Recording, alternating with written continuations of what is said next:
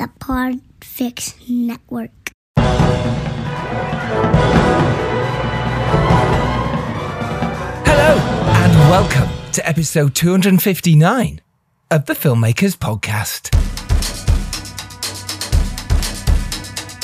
This is a podcast where we talk filmmaking from indie film to studio films and everything in between, how to get them made, how to make them, and how to try not to F it up, in our very, very humble opinion.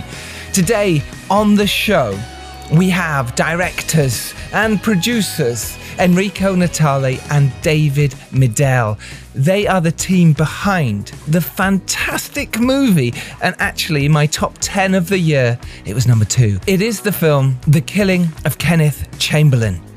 This film blew me away. It's absolutely fantastic. It's based on the true story of the event that led to the death of Kenneth Chamberlain Sr. He's an elderly African-American veteran with bipolar disorder, and he was killed during a conflict with police officers who were dispatched to check on him. David Midell directed and wrote it and produced it, and Enrico Natale produced it, he edited it, and he stars in the movie as well. It is a tour de force of filmmaking, and it is a lead performance that will blow you away. It should be Oscar nominated. The film has already been nominated for a Spirit Award for Frankie Faison. If you don't know who he is, he has starred in films such as Coming to America, Do the Right Thing, White Chicks, Maximum Overdrive, Fatherhood, I'm Your Woman, The Grudge. The list goes on. This is one of these actors, you will know, you'll recognize his face, but in this, oh my gosh, it's absolutely divine. David Midell, the director, has also directed the film Night Hawks. Enrico Natale has directed, produced, edited, starred, production managed these following films: The Fish, Ditching Party, Perfect Sunday, Silent No More, Dracano, Anything Is Possible, American Justice, Silver Skies, Amelia 2.0, School Spirits, B-Roll, Bullet Ride, and of course, The Killing of Kenneth Chamberlain, which we are here to talk about. Myself and fellow host Dom Lenoir sat down with them and we got into it. We talked about how they developed the film, how they found the story in the first place, how they reached out to the family of Kenneth Chamberlain. They also talk about how they approached the police and the George Floyd comparisons. We dive into David's writing process, and the fact that David is on the spectrum meant we dived into mental health as well, and how mental health in film is a real thing. We also talk about how Morgan Freeman, yeah, that's right, the Morgan Freeman, came on as exec producer, why David did long takes, used the camera that he shot with, and the improv style. It is a beauty. Please watch this film. It is on HBO Max now and Amazon in America. If you can get hold of it, please watch it. These are the kind of films that make a difference in the world, that make a difference to filmmakers and make you, I hope, want to go make your film similar, that can make a difference, that can do something to change the landscape of this world, to make people think differently. And this is one of those films, and it had me, and I love it. I am Giles Alderson. If you didn't know, I've just got back from New Mexico. I was on a location scout, or recce as we call it in the UK, looking for my locations for one of my upcoming films. I went with Richard Short, who has written the piece, and we had an absolute blast. We were treated so well by the team at Crescit Iondo in Albuquerque, and my God, and the fantastic producer Kelly Pendergraft showed us some amazing sights. I mean, not only is New Mexico beautiful, and I urge you, if you can, to go film there, it's not that easy, but my God, the amount of films that have filmed there, the list goes on. It's incredible. I cannot thank the team there enough. I had a brilliant time, and I want to make my movie there. Fact. So I'm going to do everything I can to make that happen, and I will tell you about it when I can. There's no point telling you about it if it's not going to happen, right? But what I can do is to tell you that I am trying to make shit happen. I'm trying to move stuff forward. We have the script ready, we have some cast already attached, some big names, and we're now pushing forward in financing and getting a studio behind us, maybe. Who knows? You got to do everything you can, right? That's what making films is about. No one's going to do it for you. You've got to do it. Get the best team you can around you and move forward. Oh, and Richard Short stars in The Tragedy of Macbeth, which is on Apple TV now, by the way. If you've not seen it, oh my God. Oof, blows you away. So this week, I am sitting down with Ian McKellen. Yep. Star of the Lord of the Rings series, star of so many films and TV. Myself, and Matthew Butler-Hart and Tory Butler-Hart are interviewing him at his house. Any questions? Better get them in quick because I'm doing that tomorrow. I might put a tweet out as well, so look out for that. If you want any questions for Ian McKellen, that should be a good chat, shouldn't it? Oh yeah, looking forward to that. He directed Richard III, by the way, so if you want to do some homework before we chat to him, then do watch his brilliant directorial debut, Richard III. But we'll be diving into his acting career, of course, and working with amazing directors, as he has. But next week's podcast won't be Ian McKellen, it will actually be Confession, the latest film by David Beaton, which was produced by Lucinda Rhodes Tucker, who's a regular host on this podcast, as is the cinematographer Andrew Roger, who lends the movie. Confession is out, I think it's next week, so we're putting the podcast out next week for you. Yeah, link to all that stuff will be on the show notes. Speaking of show notes, in there this week will be a link to the film Care. This is a crowdfunder. It's on Kickstarter right now, and it's by a brilliant actor called Joseph Milsom. He's making his short film debut, which is about a guy called Michael as he struggles with a bitter divorce and his new status as an at-home carer for the elderly. Can Michael tune in to the wisdom and humour of Alan, the extraordinary man in his care, before anger and bitterness consume him? The cast will include Michael Maloney, who's in Belfast and The Crown, and Michael Begley, who's in Doctor Who and The A Word. So, if you fancy supporting someone this week, I would highly suggest that it is Joseph Milson and his short film Care. It is on Kickstarter now. Link to that, like I say, is in the show notes. Right, I think that's about it. I hope you're inspired by this episode as I was inspired by listening to the boys, David Midell and Enrico Natale, and watching their quite remarkable film, The Killing of Kenneth Chamberlain. Sit back, relax, and enjoy this one.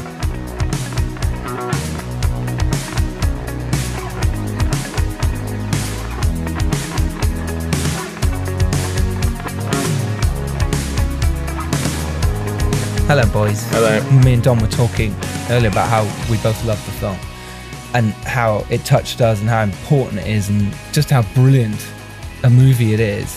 I honestly, I couldn't tell you how that ending got me, and I'm just sat there going, oh God, on the black screen. I'm like, no. Just brilliantly well done, boys. Really well done. It's impressive. Thank you. How are you feeling now? You're getting all the... You know, the plaudits at the moment, the Spirit Awards nominations last night, you know, the awards, the Gotham Awards that you've won, some of them already.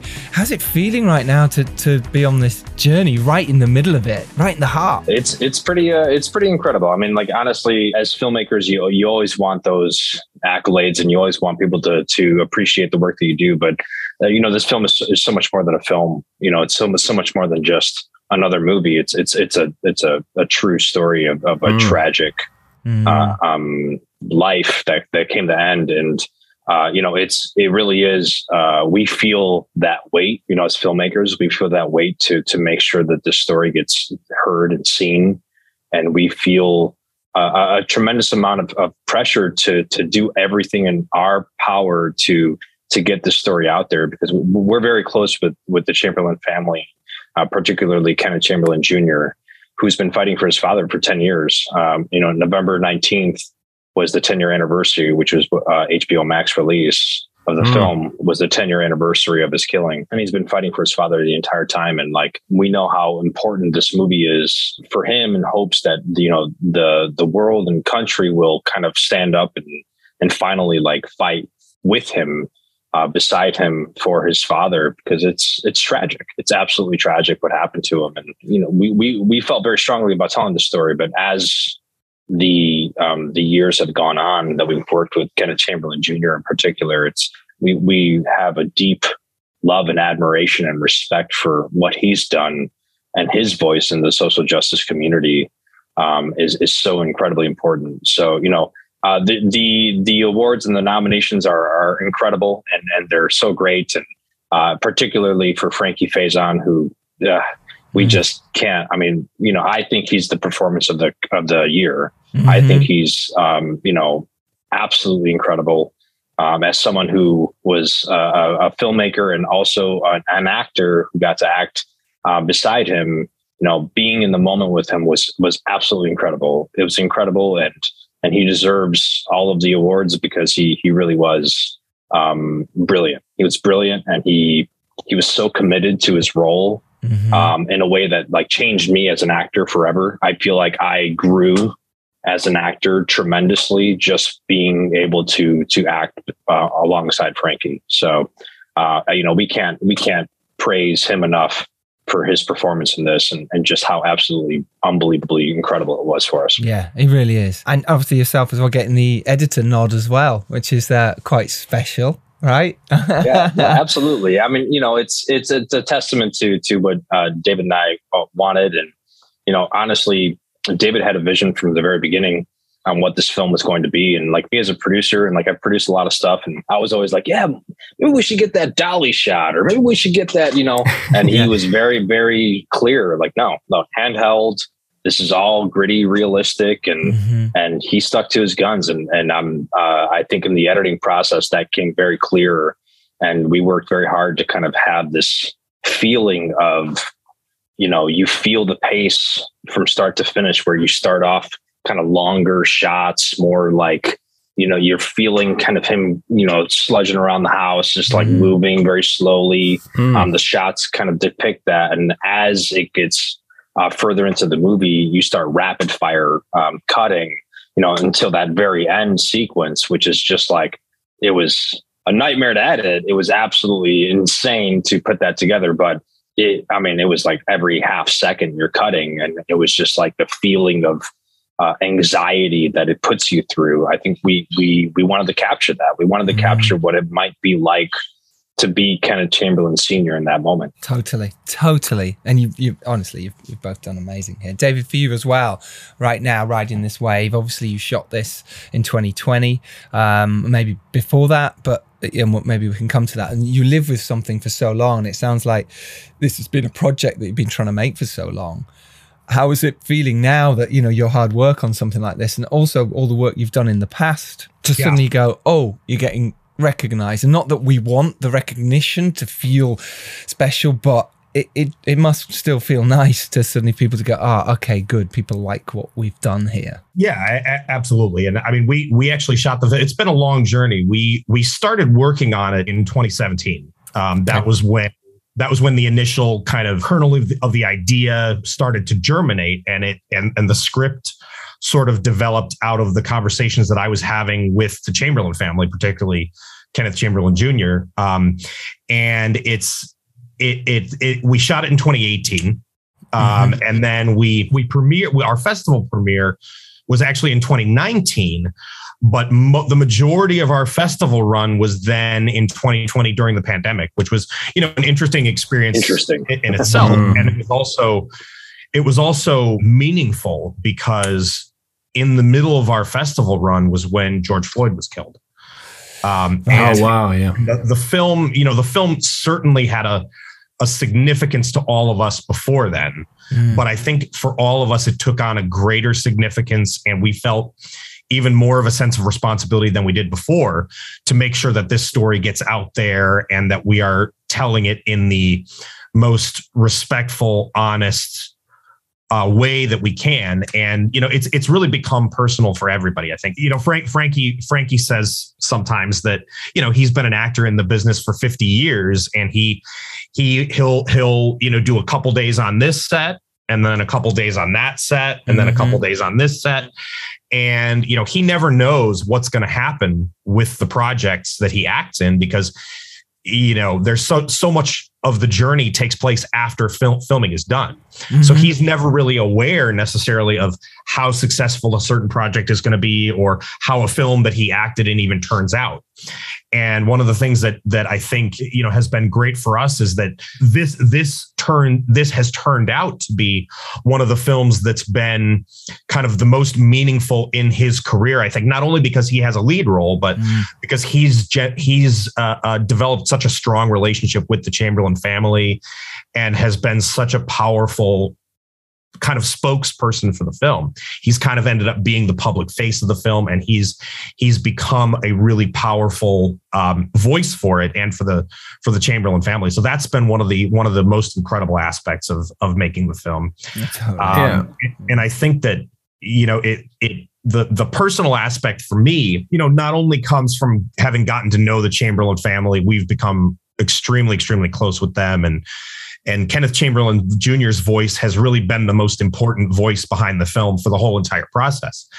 But I think, you know, given my background, I worked with individuals with special needs for many years and emotional and behavioral disorders. And I was a special education teacher, and I'm actually on the autism spectrum myself. And, you know, having my own mental health history, my own history with being on the spectrum, as well as the work that I've done, has made this story really personal because, you know, not only is this film about the way that, you know, the historical tense relationship that there has been between communities of color and law enforcement. Mm-hmm. It's also about the fact that people with mental health challenges and people with autism and other developmental disabilities are disproportionately likely to be injured or killed by police officers. There's new stories every single day about that. And so it's been really personal for me for those reasons. And that's another reason that it's just been very gratifying to be recognized in the way we've been recognized. Yeah, that's amazing. I mean, on both those counts, I mean, I think in these days as well, like, especially like with autism and the spectrum, it's something that's becoming like increasingly more, you know, a current that people have. There's a very big scale on there, and a lot of people aren't diagnosed and function and carry on with their lives. And no one has any idea. And some people, you know, go their whole lives without that. So to be able to sort of access that and you know, tell these stories is absolutely amazing. So I mean, going back to the Chamberlain family, how did you sort of come across this story, and how did you begin that collaboration in terms of you as a filmmaker versus you telling an original story that has to be treated very sensitively? Yeah, I found Kenneth Chamberlain Sr.'s story online. And it resonated with me, you know, for kind of the reasons that I just mentioned. It resonated with me really personally. And the more research that I did on what happened to Kenneth Chamberlain Sr., the more I realized that these officers were completely misguided and ill-prepared in their approach to interacting with somebody who's suffering from a mental health crisis. As a special education teacher, and, you know, a behavior therapist, you know, I worked as a behavior therapist for a while, and, you know, obviously being on the spectrum myself, I've been through very extensive crisis management training, and I've been involved in crisis situations with people with mental health challenges and emotional and behavioral disorders. And I've been on both sides of those crisis situations. And, you know, I've seen them get resolved very smoothly and safely where nobody gets hurt. And I've seen them spiral completely out of control. And it was very clear that, you know, obviously that's what happened in this circumstance, because the first responders were not prepared and were completely misguided. So I think it really drove home the importance in my mind of proper training and proper recruitment practices, all of those kinds of things. So that's really why it stuck out to me in the first place. And I ended up just reaching out to the Chamberlain family, and I started a conversation with Kenneth Chamberlain Jr. And, you know, the script was derived from there. He was able to send me a lot of great information. Depositions, documents that his attorneys, briefs that his attorneys had written, those kinds of things. He was able to send me a lot of that information. So the script was really derived from the conversations that I was having with him, as well as the documentation that was available about the incident, you know, whether it was the audio and video materials that you can find online, newspaper articles, interviews with, you know, firsthand accounts, or documentation from the attorneys. I find that fascinating. And then to put that together, because you wrote it as well, David, didn't you? So then you're, from that, are you now sort of piecing it together? Because always when we find stories, we find something that interests us. It's kind of like, why am I telling this story? Why me? Why are they going to trust you?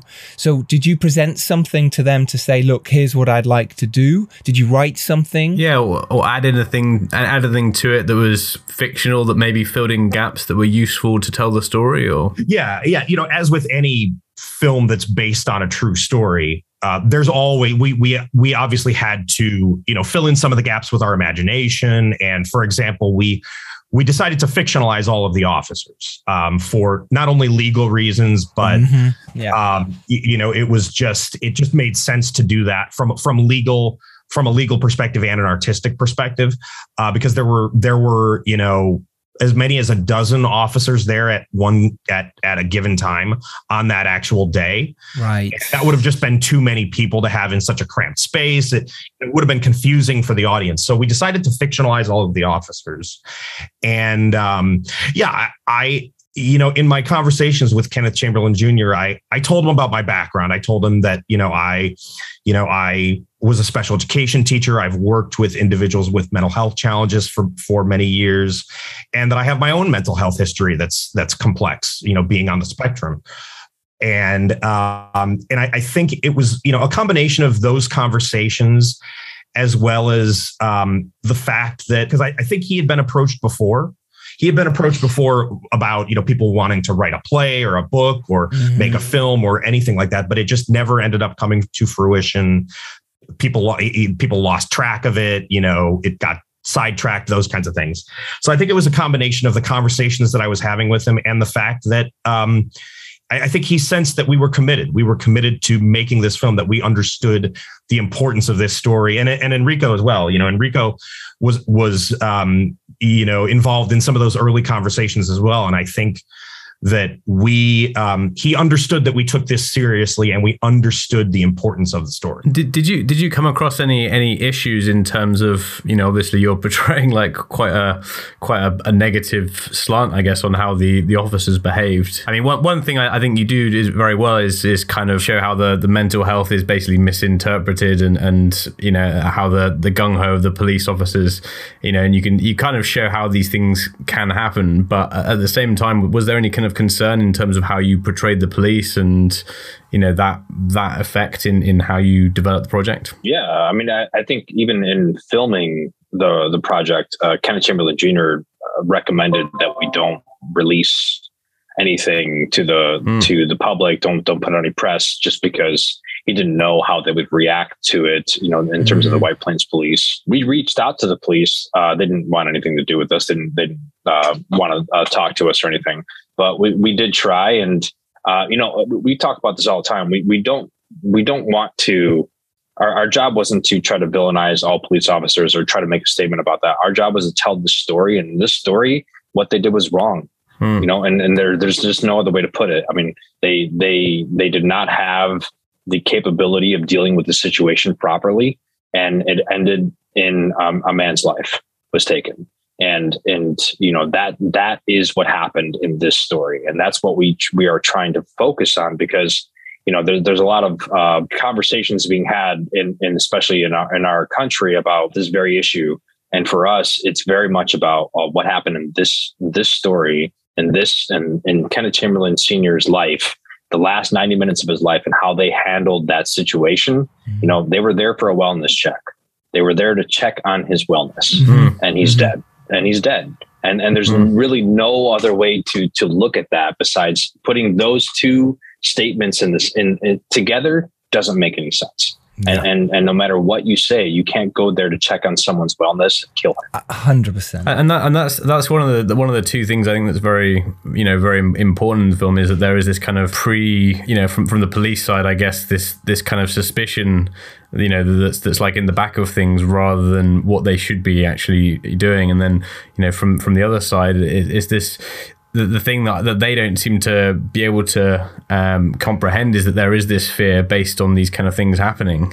And it's, you know, to react negatively to that fear, it sort of escalates the situation rather than appreciating that's why that they're concerned, and then it sort of becomes this, you know, thing that goes out of control. And it was very clear in the film that you're right. That's why this is such an important story, and why we as filmmakers should tell important stories, because that's the great thing about film, right? And filmmaking is that we have a chance to tell stories that could make a difference, that could change something. And that's what's so fascinating about, you know, The Killing of Kenneth Chamberlain, is the fact that you are doing that.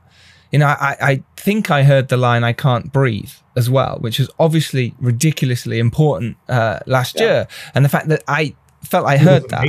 It might have been there, it might not, but I heard it. And therefore and knowing that you shot this before that happened as well made me just go, oh. It was incredible. That ended up being just such a prophetic thing. Cause like you said, we shot this before that happened, but the way that the ending of the film plays out is just so similar in many ways, tragically, to what happened to George Floyd. So yeah, it was very, very prophetic. It's an incredible piece of work. It's really amazing. How did you? So now did you decide that the sort of the last 2 hours, if you like, would be the best to do as dramatically?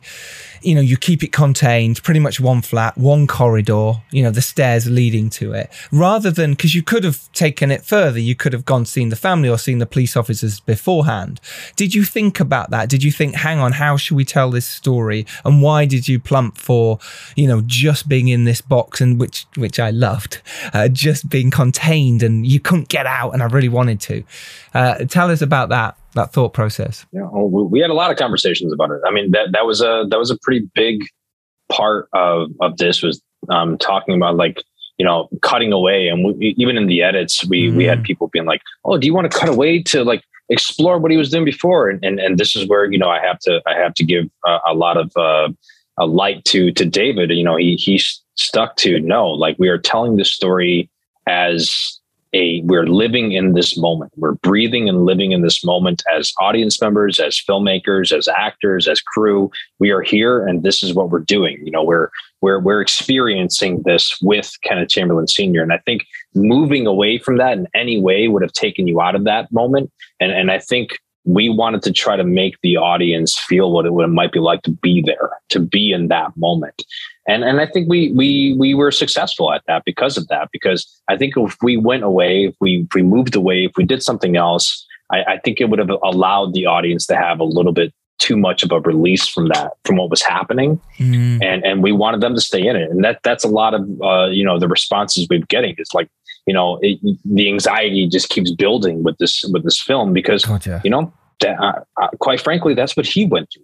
You know, imagine his anxiety, imagine what he was going through. And like, that's what we wanted you to feel. We want you to feel that. We want to hit you in the stomach with it, because imagine what he was going through, you know? And like, and we felt very strongly about that. I mean, I think that's one of the things that's like the most prevalent in the way that you've shown the sort of this, you know, the splitting between the police waiting outside and him going through these kind of audio responses and his own anxiety and the slowness in which he moves and the confusion. And then not, you know, and then showing from the police side of things that they're just not seeing any of this or understanding any of that. Mm-hmm. That kind of adds so much more to the tension. And I think it's fantastic that you've been able to do that, because it just again shows that they just don't understand what's really going on in the situation. Mm-hmm. And they're just seeing it as someone that's not instantly complying to their commands.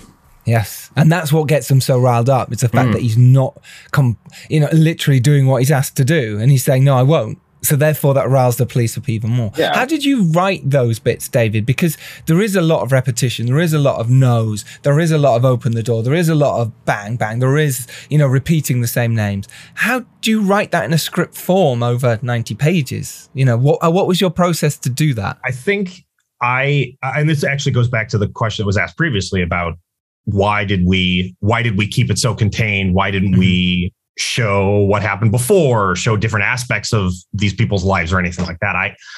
I wanted to explore what really resonated with me about this story is how these types of situations can spiral completely out of control, because I've seen it, I've experienced it. in the work that I've done and being who I am. You know, I've seen and experienced those kinds of things.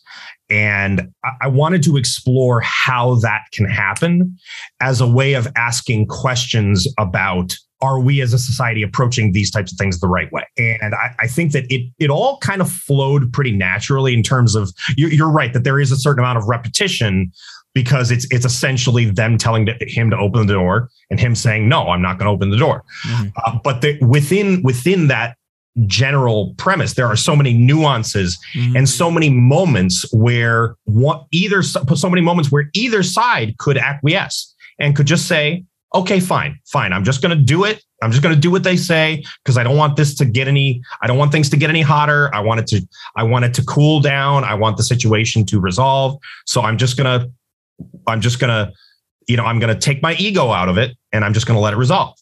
And there were so many opportunities where that could have happened and it didn't. And I think that, you know, that's really what I wanted to explore.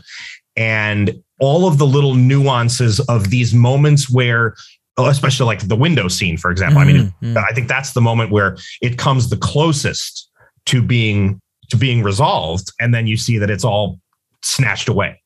And I think having experienced and seen these types of situations, obviously the majority of the work that I've done has been in educational settings. So I've never been in an altercation or been involved in an altercation like this with police officers. But the general idea of what happens here, I've seen and experienced. So I think that I wanted to explore the nuances of these situations and how many missed opportunities there were to potentially just resolve it peacefully and safely, and you know, everybody walks away alive. And I love the way you develop those little moments, like with the niece or with the, you know, Enrico coming around to the back window. There was these moments that you thought, just let them through, or let these moments happen, because this will stop it, right? This could stop the whole thing. And I love that. The niece was there. The niece was there. She was actually there. Wow, she was asking them to intervene, and like, it just blows my mind. That's one of the first things you learn is, like, if someone's going through a mental health crisis, which they chose to ignore, obviously, but let someone who knows him, who loves him, who he has a relationship with, talk to him. Yes. Like, and she was there. She was begging them to let her do something, and they didn't care. They didn't care at that point because it got personal. Yeah, because they were there with the anger. And I think mental health is so prevalent in sort of 2021. It's come massively to the forefront of certainly in filmmaking. And I think in every other aspect, especially because of what's happened with the pandemic, that mental health is suddenly, wow, it's there. And people, maybe if that occasion does happen again, things might be very different. They might go, okay, let me just reassess. But I think then, I mean, it wasn't that long ago, but when it happened, there was none of that mental health. It just was just totally overlooked as, well, I don't care, should do what I say. And that's fascinating, right? Has Kenneth Chamberlain Jr. watched this? Has he watched it? He's watched it multiple times, yeah. Okay, how was it? It's not easy. What was his reaction to you guys, and how did you deal with that? Because that is always really difficult. It's someone's real life father, or he's on the phone and someone's playing him in that way. God, it must be just heartbreaking. The first time we watched it with him was at the Austin Film Festival, the very first screening we had with 200 people. And the film ended and everyone was crying. Like I had never experienced anything like that ever. And like in another world, this would have had a major theatrical release, because the best way to watch this movie, the most impactful way I would say to watch this movie, is in a theater, because of the way it hits you.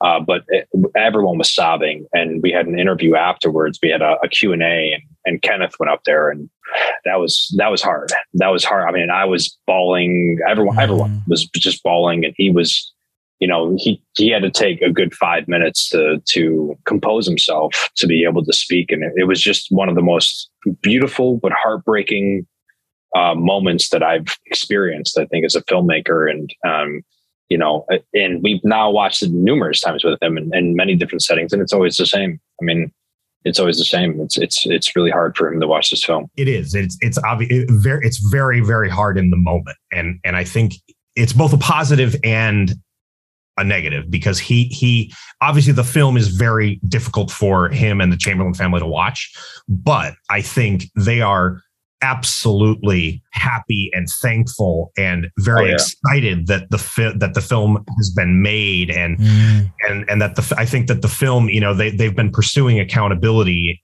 now for 10 years. And I think over the past few years, the film has really been a bright spot for them in terms of their excitement about this incredible new tool.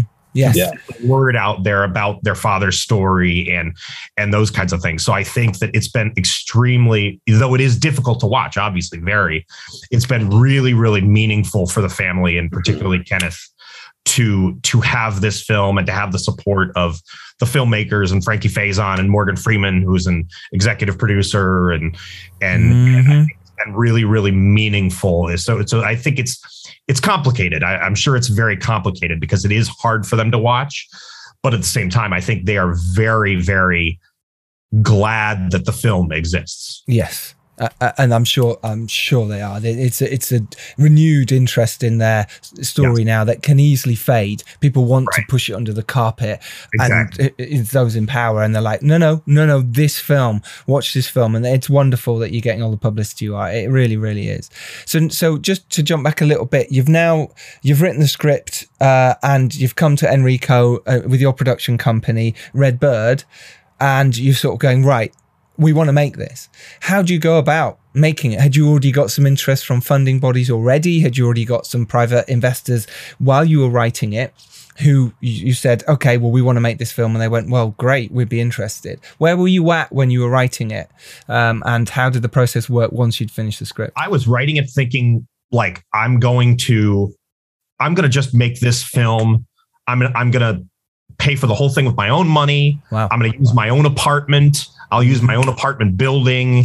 You know, we were at first thinking, like, we just have to do this. We just have to make it one way or another, whether we make it for $25,000 or, you know, or $10,000 or however much it might end up being. So that was the initial intention. I was just writing it thinking, we're going to make this one way or another. We're going to make this one way or another. And then Enrico can probably talk a little bit about how the investors came on board, but that's really how I, you know, through the initial drafts of the script, how I was sort of contemplating it. I've known David for a really long time. We went through the same college together, and we've been a part of each other's lives for quite some time. And this, when he sent me this script, you know, there's very few scripts that I've read that, like, I think I immediately called you. I set up a time the next day to meet, and I was like, we're making this movie. And I think it was like 3 months later we were shooting. So it happened very quickly because it was really powerful. And I happened to know investors who had just talked to me about making something very meaningful. And I had sent them a couple scripts about, like, a comedy about this and this. And, like, they were like, no, we want to do something. And then I read that and I was like, this is, and so I immediately sent it. And of course they were floored, because pretty much everyone was who read the script, because it was almost, I mean, it's very powerful now, but it was very powerful as a script too. And so we moved very quickly. And then, you know, I've produced a lot. So for me, it was like, put the wheels in motion and move immediately. And then I felt compelled to play Rossi, just because I felt like being that voice of really what the audience was feeling. I felt important to play that, but it was very much a thing that we moved pretty quickly at that point. I mean, we kind of sped right into it, and we cast very quickly. We got everything. We got our locations. We found our lead actor in Frankie pretty quickly too. Yeah. I love that. And you mentioned Morgan Freeman joined as well. How did that sort of transpire? Morgan joined after we were done. So we were in the middle of our festival run, I believe. And one of our executive producers, we're near the end. I think we had like one or two more to go. Yeah. Right. Yeah. One of our executive producers. Yes. Yeah, absolutely. We had already won. We won every festival that we were at, either an audience award or a narrative, the jury award. Yes. And we got towards the end, and one of our executive producers on our team, they got the project to Revelations Entertainment. And so, and that's Morgan's company with Laurie McCreary and Gary Lucchese.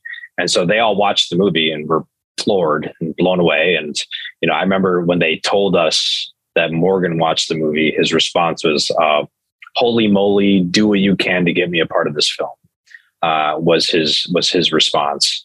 And that was pretty great for us. I mean, obviously, who's not a Morgan Freeman fan? I mean, you know, he's had such a decorated career, and he's been such a great voice for us. He's really helped amplify the story, being able to get a lot more press. And that was exactly what we wanted him to do, was come on board and help us, because we needed the help to amplify the story. We're a tiny little movie trying to make waves, and like, it's been incredible getting Gotham, the Gotham win for Frankie, and now the Indie Spirit Awards. But, you know, we've been largely ignored by critics because they don't care about our movie. Our movie's very small, and it's been really, really challenging to get people to pay attention to us, because, as you know, of course, I'm a movie lover. David's a movie lover. There's a tremendous amount of movies out right now, and there's a lot of really, really good content, but we feel, you know, we have our place at that table, and we'd love for more people to look at this, not just for the film, but for the story. And they do, and they will, you know. I hope. Yeah, absolutely. And you're brilliant in the role as well. And I think I think it's probably the best role you could take that wasn't Frankie's role anyway, you know, because all the other roles are literally the other guy. It wouldn't be great for me as a producer on the project to be, you know, the Jackson or the, you know, but I felt a voice. It was a voice of the audience, and I felt like I could feel what the audience was going through. And I wanted to feel that for them. Yeah. How did you, I mean, because it was brilliantly well acted across the board, but and I definitely think it's brilliantly well written and directed. How did you, David, then direct the piece now? Did you do it in blocks? Did you do all Frankie's bit, you know, in one go? Did you do all the corridor bits? It'd just be really interesting to know. And then how did you work with Frankie and with the police officers to build up that tension, to build up that absolute frantic pain and anguish that was coming across the screen? It was like bleeding out the screen, which is incredible. It was an interesting process, because it's just the magic of movie making. The apartment and the hallway were actually on complete opposite sides of the building. Wow. And so they are not joined at all. Got you. Okay. And we had to do some visual effects. I spent thousands of hours tweaking visual effects to make that illusion sell. And most of the time when Frankie is talking to the officers, they weren't there. He was talking to a production assistant off screen. Wow. You know, the production assistant was just reading the lines, and the same thing for the officers. I mean, the officers, our production manager was behind that door, reading Kenneth's lines. So the actors really had a lot of weight placed on their shoulders in terms of using their imaginations, because, you know, as with any film, you have to use your imagination. The actors do, but I think the weight was even greater, and they really rose to the task on both sides, because it wouldn't have been, if we were just getting great stuff from Frankie and then the stuff in the hallway wasn't that interesting, the film wouldn't have worked. It had to be nuanced and interesting and compelling on both sides of the door. And it absolutely was. There wasn't a whole lot of directing that I had to do once we really got into the swing of filming. You know, Frankie understood exactly what this character needed. And I just essentially, you know, occasionally I would ask for, you know, a tweak here, a tweak there. And there were a couple scenes that we had discussions about, you know, in terms of like, okay, how are we going to block this? And where is it important?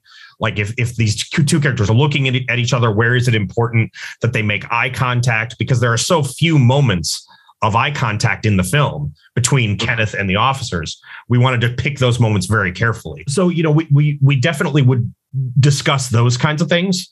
And then on the officer side, it was really a matter of figuring out the controlled chaos of everything that was going on the outside, because there were times where we had, you know, 10, 15 people with the officers, the residents, the niece, you know, kind of being shoved and pushed around this little tiny hallway space. It was a small space. I tell you, it was incredibly claustrophobic watching it. I was like, I don't envy you. It was even smaller. I feel like looking at it now, it looks bigger than it actually was, even though it's still it looks bigger than it actually was. So that was, you know, we did long takes, very, very long takes, which I think actually helped the actors kind of stay in the moment, because they didn't have to kind of pop in and out of character. Yeah. So we did really, really long takes where we were shooting potentially like 4 to 5 pages of dialogue in one take, which was you know, an asset in many ways, because the actors were able to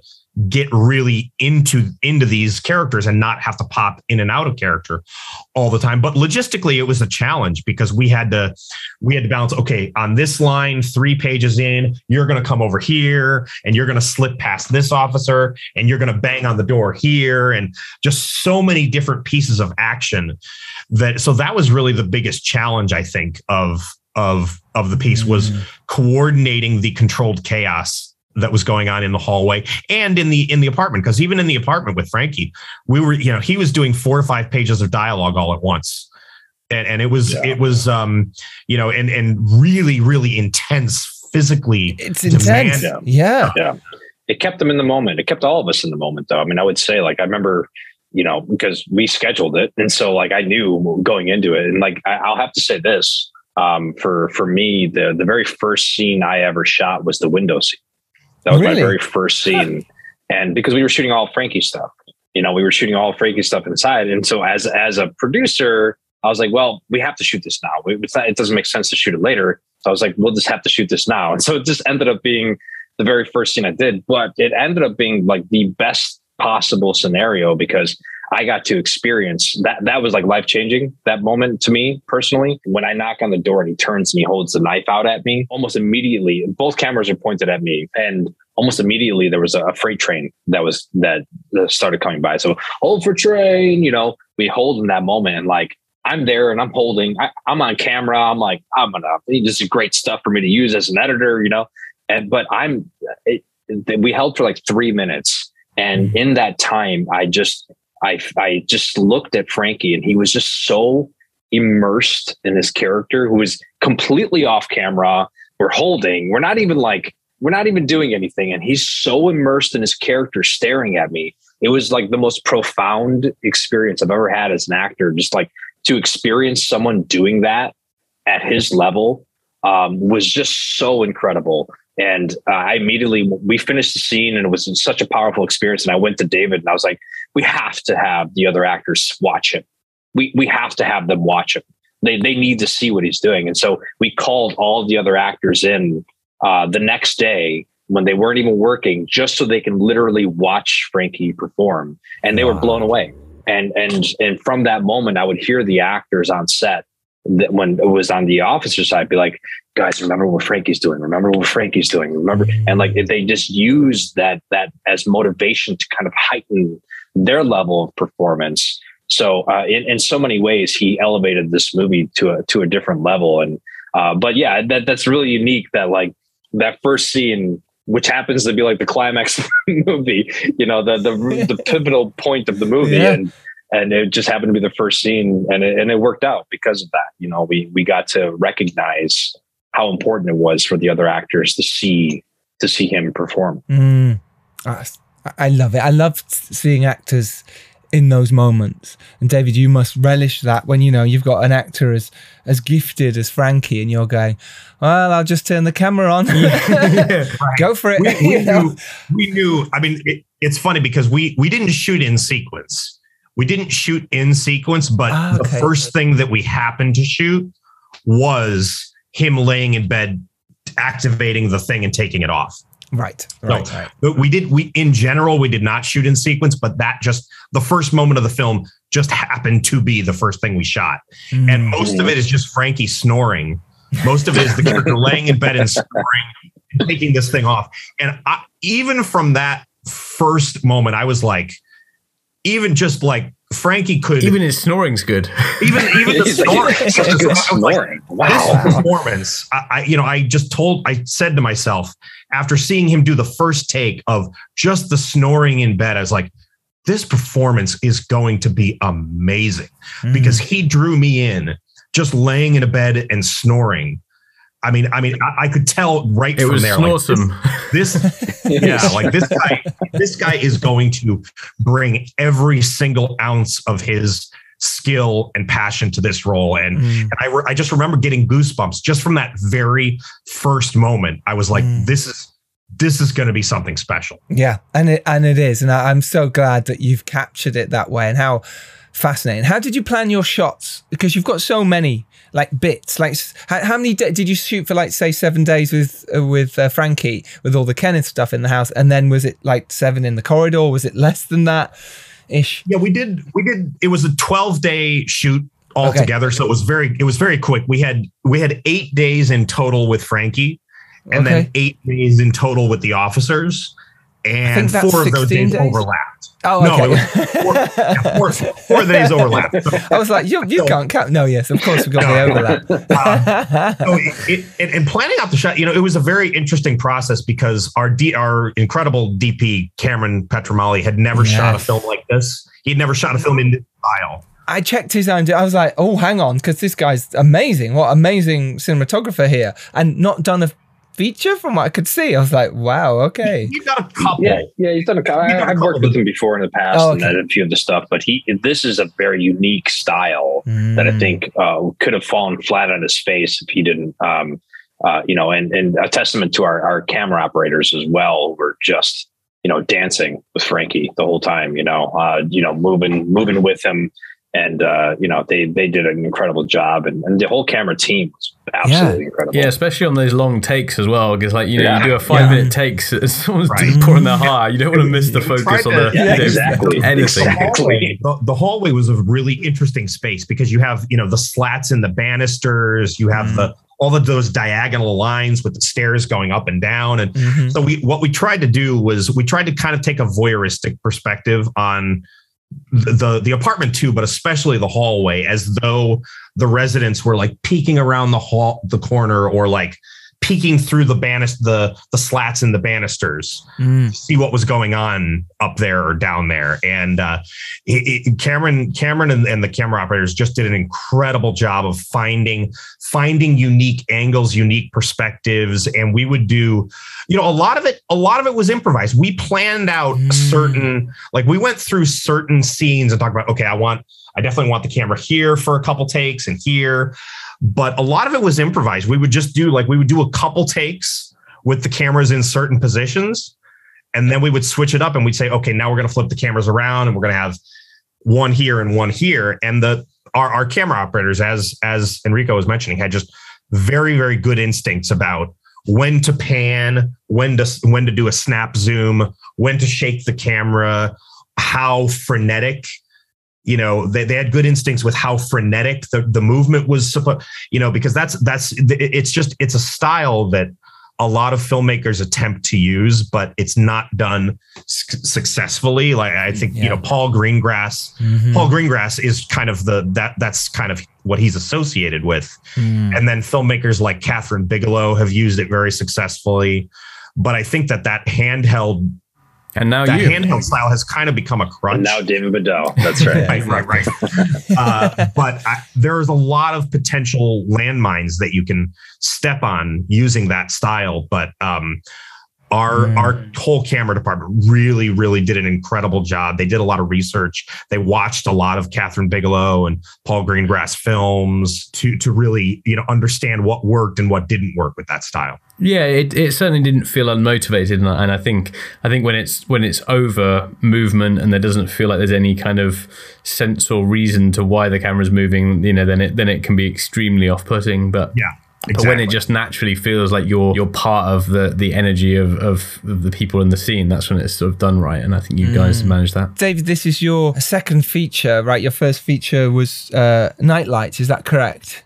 Right. Yeah. So your first feature, Night Lights, and then moving on to The Killing here of Kenneth Chamberlain. What did you bring to it. What did you learn from that first feature that you brought to the second feature? Probably more than I'm even aware of. I think, you know, I mean, so many things, like, you know, just having, I think having, even though it was a completely different scale, completely different genre, different content, different stylistically, there was just so many things about the filmmaking process that, having been through it once, you know, there was a certain amount of like, okay, I've done this before, and I know, you know, I knew, I understood the mistakes that I had made on that film, even though I'm enormously proud of that film as well. I think it's a really great film that's obviously a very different genre, but, you know, probably more than I'm even aware, because I'm sure the experiences on Night Lights, and, you know, Enrico's produced and directed features before as well. So I think both of us were able to bring all of that experience to this film and integrate all of the mistakes that we'd made, integrate all of the good decisions that we've made in the past, and use all of that experience to make this film as good as it could be. And I think you've both done a fantastic job on it. Yeah, absolutely. And Enrico, for you then, talking about the sort of producing side of selling the movie, and obviously David, you produced it as well, but in terms of getting it out there as you have, was your route always to go down the festival angle? Did you think this is a festival film, let's see what happens, and then distribution will follow if it does well? Absolutely. I mean, and, you know, we were right in that thought process. You know, we did very well in the festivals we played at. You know, I always thought this was a festival darling. This would do well in that circuit. And, you know, we got enough recognition to get Morgan Freeman on board, and, and that kind of spiraled things from there. And again, I always say we're the little engine that could. You know, we're a very small movie trying to do big things and trying to tell a story that deserves to be told. So our promise to Kenneth Chamberlain Jr., you know, I told him at the very beginning was that I would do everything in my power to get your father's name on a national level. And, you know, we're very close. We're very close to that happening. There's a lot more people talking about the movie now and talking about what happened to him and the outrage that's pouring out from that. So we hope that continues, and we hope that people continue to look at this film and figure out what happened and kind of rise up and shout Kenneth Chamberlain Sr.'s name together. 100%. And speaking of which, where can people see it? Yeah, HBO Max, and it's pretty much available anywhere that you can rent a movie. So iTunes, Amazon Prime, you know, kind of all those places. Vudu, it's on Xbox. It's on a bunch of them. Yeah, Voltage Pictures has the international rights right now, and so they're selling it. It just sold to a few territories in Europe. It's going to be selling in the next few months to the rest of the territories in Europe as well. But, you know, I've certainly seen enough people watch it internationally. I don't know how, but they've somehow managed to watch it. So if you could give your younger self advice, going back and doing it all again when you're at the start of your career, or maybe at the start of this film, like any advice you'd give to yourself or a young filmmaker? I would say, I think one of the things that I've learned about myself, as you know, this applies to everyone to a certain extent, but one of the things that I've learned about myself, especially being, you know, a filmmaker on the autism spectrum, and I need to be mindful of taking care of myself and making sure that I'm getting enough sleep when I'm in the heat of shooting. You know, I've learned that I really need to be mindful of those kinds of things, because I will get so engrossed in what's going on, which is great, and you need a certain amount of that as a filmmaker, to especially when you're on set directing. But I will get so engrossed in what's going on and so dialed into the littlest tiny details that I'll completely abandon any type of self-care, or, you know, my level of stress will just continue to rise and rise and rise. And I think for any filmmaker, it's you know, being on set shooting, it's a good idea to remember to take care of yourself, get a good night's sleep. Like if it's a choice between watching if it's 10 o'clock at night and you have to be up tomorrow at 5 a.m. to start shooting, if you have a choice between going to bed and getting a couple extra hours of sleep, or watching some of the footage from the previous day, watch a little bit, but get your sleep, get enough sleep, you know, because otherwise, like you won't be able to function as a director. you won't, you know, at least that's how I am. Yeah, right? No, I completely agree. And I think it's one of the biggest pitfalls that people do is that they think they have to think about every, you know, micro problem. And what happens is that people's stress levels elevate, their caffeine levels elevate, their sugar levels elevate, the sleep levels, you know, reduce. And people then just aren't able to actually make rational, sensible decisions that will be much more important than, you know, that extra 10 minutes of prep the night before. So yeah, I completely agree with that. It affects your working relationship with people. You're more irritable. Yeah, exactly. Less collaborative, all those kinds of things. Yeah. Amazing. And the best place for people to find news of the killing of Kenneth Chamberlain? If they follow us on social media, all of our on Facebook, Twitter, and Instagram, our handles are Killing of KC Film. We update it, daily. There's always new news coming out. That's definitely the best way to find out about information about the film. And then, HBO Max is the best place to watch it. If you have HBO Max, if not, it's available on any VOD platform. Amazing. Links to all that will be in the show notes. You can go out there, boys and girls, and go make your indie film. You can make something that can make a difference in the world. If you want to do it, then go and do it. And if you're lucky enough to rise up and do well, it is your duty to send the elevator back down. Thank you so much for listening. Thank you so much, David, for coming on. Thank you, David. Thank you for having us. It was a great conversation. Thank you, Enrico. Thank you guys so much. Thank you. And we will see you all next Tuesday. I can't wait to see what you lot do. Keep us in the loop. You know our Twitter handles. You know our Instagram. Let us know. Be inspired and go make your film as well. We'll see you next week. Bon appetit.